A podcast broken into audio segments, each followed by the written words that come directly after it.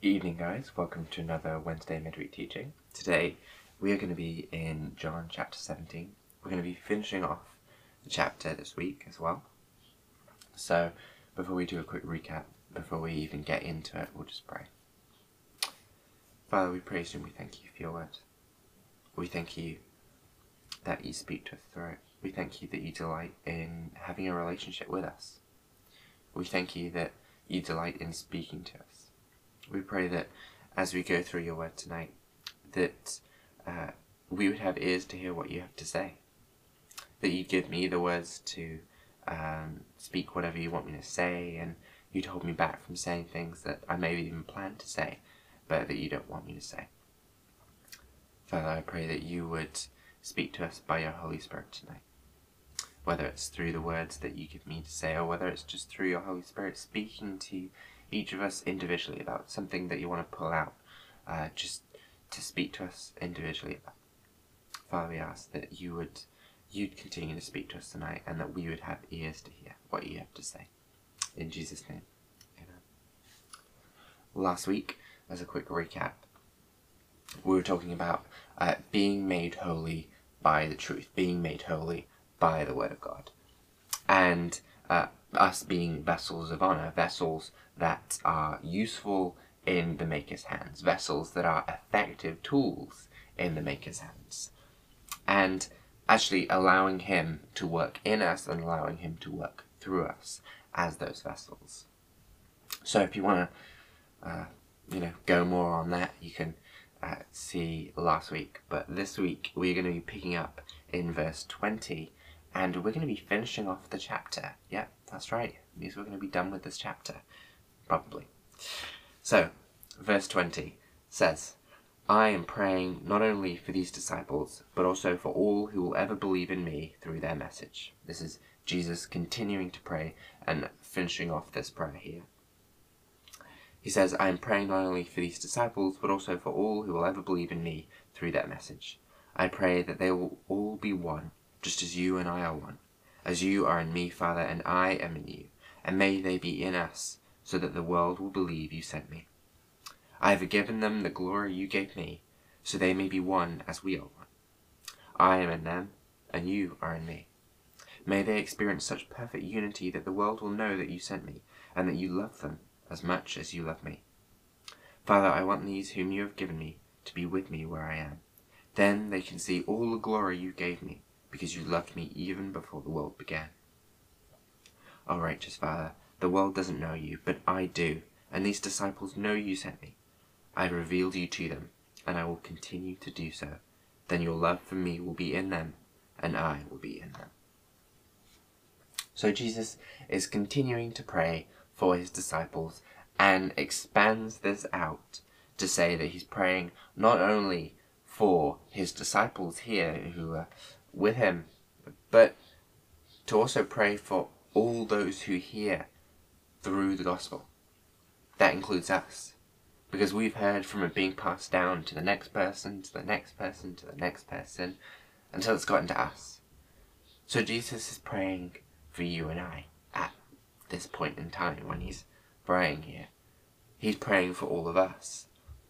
Jesus is praying that the church, all of us believers, would be one, that we would be united, regardless of any social status, regardless of race, regardless of the country that you were born in, regardless of any cultural things that you may have that may initially even stop you from socializing with certain people, regardless of your political leanings or how much money you have or anything else like that.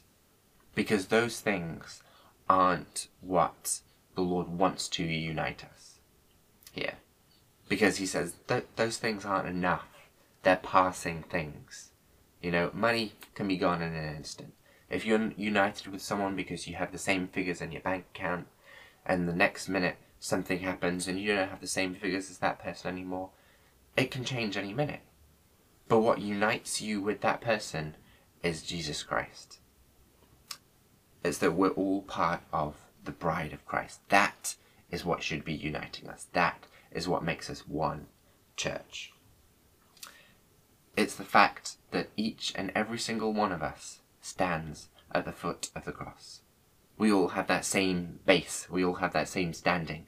We all stand at the foot of the cross in need of a saviour. And so we are all one, coming to the cross saying, I need a saviour. And we are all putting our trust in Christ, upon his death and his resurrection.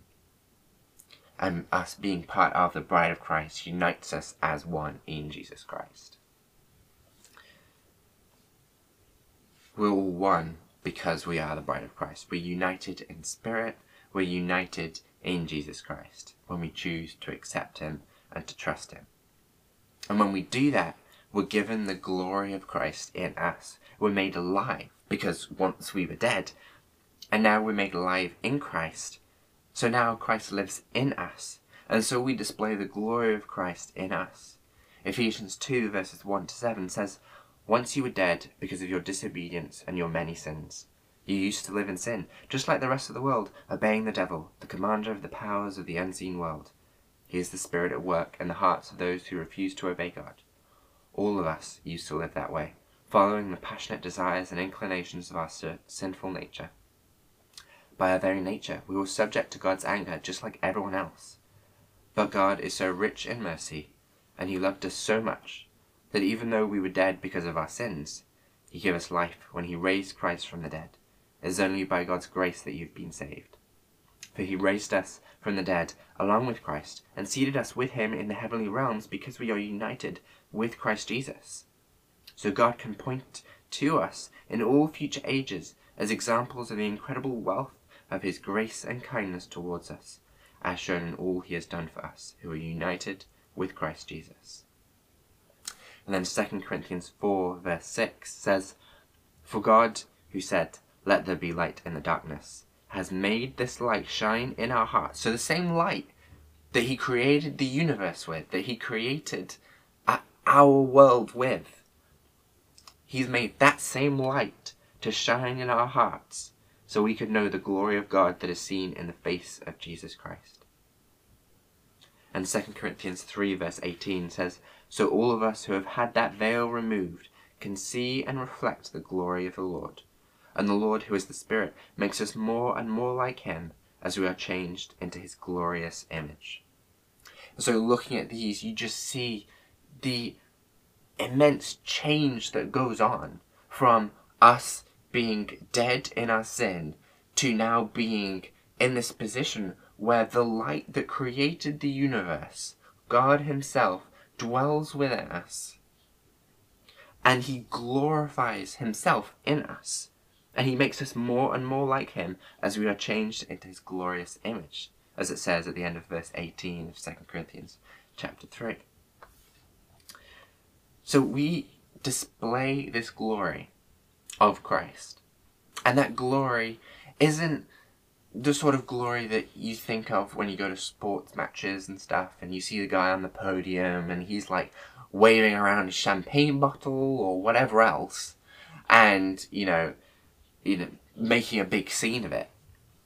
This glory isn't pride or a confidence in us. It's a humility and a confidence in Christ alone. It's to have the fragrance of Jesus Christ. And I really like that picture because it's almost like that quiet thing. You know, it's not loud. You see someone from across the room and you don't necessarily immediately smell that person if they're wearing like a really great deodorant or perfume or whatever else like that. But when they pass you by, you smell it. And you're like, that's really good, you know, hopefully. And that's how our life should be.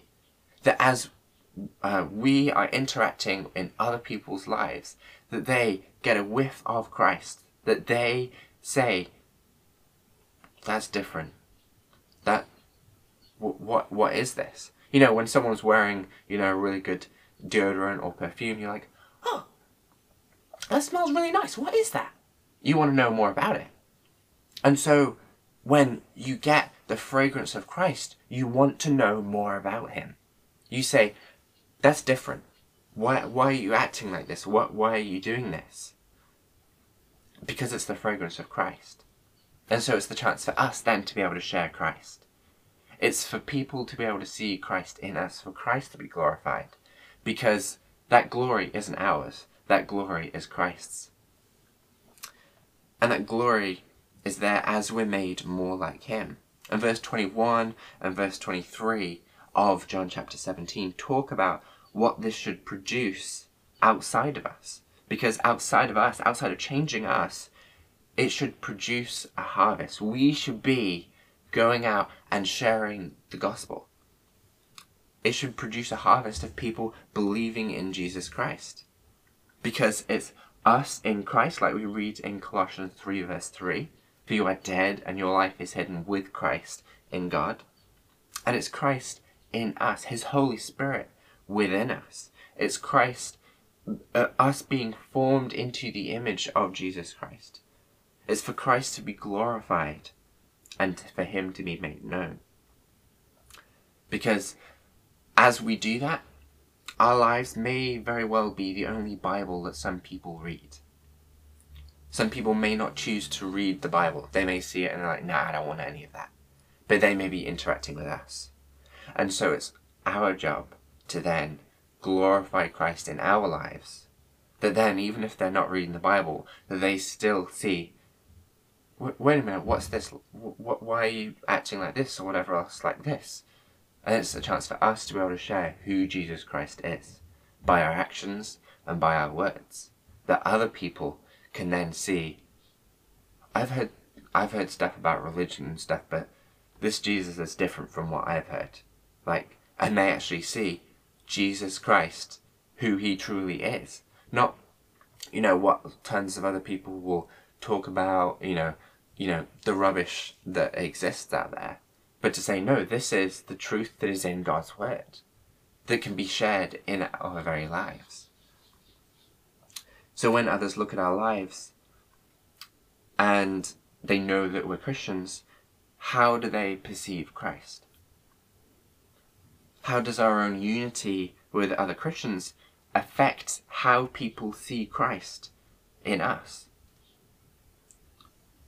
I remember growing up, going to different churches, and you know, you go and you fellowship afterwards, and you know, everything seemed perfectly normal and fine. You know, you go to church and you fellowship, and then you go home, and you know, kind of seemed normal until I came to Carver Chapel, Birmingham, and fellowshipping afterwards was very different. I didn't experience what I felt was supposed to be normal as a simple just civil conversation and kind of move off, but I actually felt genuinely loved in those conversations that I was having. And as I continued to fellowship, I saw that it was truly a genuine love and a desire to see how I was, and actually genuine engaging conversations where even older people would have peer-to-peer conversations with me, rather than, you know, hey, you know, I got some wisdom to give you, buddy. And, you know, that was all well and good, but it was true, like, fellowship. And I felt the genuine love of a unity within the body that I just hadn't experienced before. And experiencing that kind of unity in fellowship affected how I saw the church, because for me, I was then realizing it's not just, oh, you know, it's my walk with Jesus and that person has their walk with Jesus, but it was all together. It was, we are the bride of Christ. We are one church. And there is Jesus Christ, and He cares and loves each one of us individually, but then there is also this unity among the body, that we are all there with one another and for one another, because we, you know, we're able to bear one another's burdens, we're able to walk with one another through the highs and lows of life. And all of a sudden, that really changed how I saw the church, and it affected how I saw the church, and it then affected how I also saw Jesus in that as well. And it's because this unity wasn't put on by human effort. It wasn't done because I need to be friendly to these people or whatever else like that. But it was done because the Spirit was moving in people, because the Lord gave people a love for me when I had walked through the doors, and for my family when we'd walked through the doors. That we felt genuinely loved, rather than just, oh yes, it's a civil welcome and thank you and everything else like that. But it wasn't this human effort that was there. It was the Spirit moving and the Spirit's love that was then being felt. That the Spirit was moving and working in them, and likewise us, as people come and they come to church, and that they can feel that same unity, the unity that is done by the Lord loving us and us loving others. Not a unity of us just trying to be civil. And as we do that, as we grow closer to Christ, we find that we grow closer in that unity, because we're all in Christ, and so we can grow together in our love for Christ and in our love for one another as well. It's a unity birthed and grown in a love for God. Unity that is by the Spirit, not by human effort. Because the world is going to seek to unite humankind by human effort, and that's mainly through compromise. It's not through love, because it has a very different idea of what that love looks like. The love that the world has is a very different love that the Lord has. The Lord shows us what true love looks like, whereas the world has a very different idea and a very different warped idea of what love looks like. And so the world seeks to unite us through compromise, being okay with different things and whatever else like that, just to get along together. But the world says that everyone is right, and so just to accept that. But it doesn't, in that, it doesn't accept that only God is right, because there's conflicting ideas about what is right. And so what's really right then? Because there has to be a truth. There has to be what is truly right. And that is the God who created the universe. He says what is right. And so we can stand on that solid rock. Because the world is going to seek to unite us with compromise, which doesn't go very far. Because who's really right in that sense? But God unites us with a love that is in Him.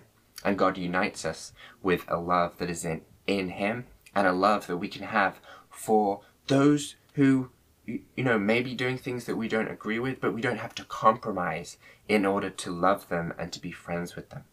But we're actually able to love from the love that we have from Jesus Christ, that fuels us and is able to love in a far deeper and far better way than just we humanly can do.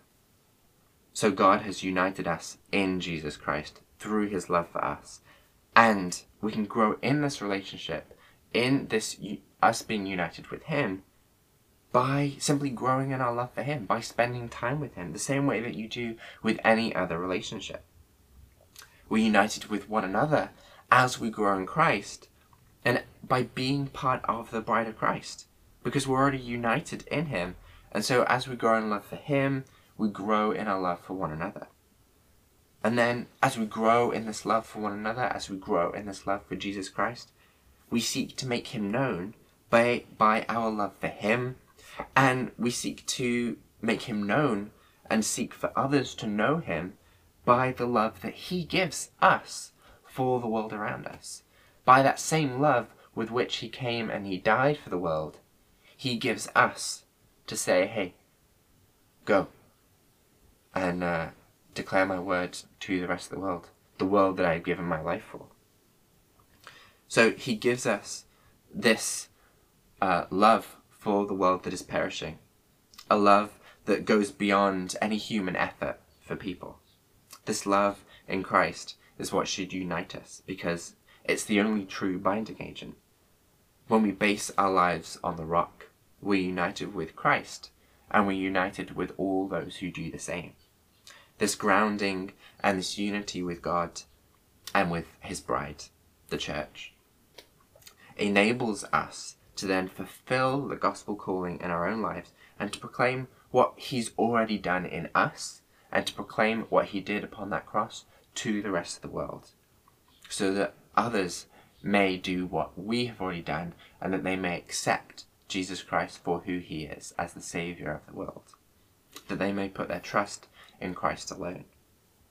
And if you haven't put your trust in him, then I urge you to do so today, to recognize your need for a Saviour, just as each one of us has a need for a Saviour. That Romans tells us, for all have sinned and fall short of the glory of God. There's not one of us who doesn't need a Saviour. And so if you haven't accepted Jesus, I urge you to do that today. To just pray quietly on your own, and to just thank him for what he's done, to apologize for the sin in your life, and to turn to him, to simply trust upon the finished work of the cross. There's no effort on our part, it's simply accepting the free gift that he has done upon the cross, to accept that Jesus Christ died for your sins, and to turn to him, to trust that he has saved you from your sins, to trust that he cleanses you from all sin. And if you do that, you're free in him today. And if you already know him, then let's press on closer to him. Let's press on closer in our relationship with Jesus Christ. Let's spend time with him and grow in unity with him and grow in unity with one another. To love one another and to display Jesus Christ in our lives, such that others can see Christ in us and glorify him because of it, and that others would then come to know Christ because of it as well. So we're going to end it there, and that is the end of chapter 17. God bless you guys. I'm just going to pray. Father, we praise you and we thank you for your word. We thank you for your goodness and for your kindness. We thank you for watching over us. We thank you for your love for us. We pray that you'd help us to grow in this love. We pray that you'd help us to grow in love for you, in love for one another. You'd give us a continued boldness to share you with those around us. You would continue to transform and mold us and shape us more and more in the image of Jesus Christ. Father, we pray that you would continue to help us to walk in your ways, to not get distracted by the things of this world, to not seek the unity by the way of the world, by way of compromise, but to seek unity by way of love, to have unity in the love that you give us. And Father, that we would glorify your name and that we would honor you with our lives. And we ask this in Jesus' name. Amen.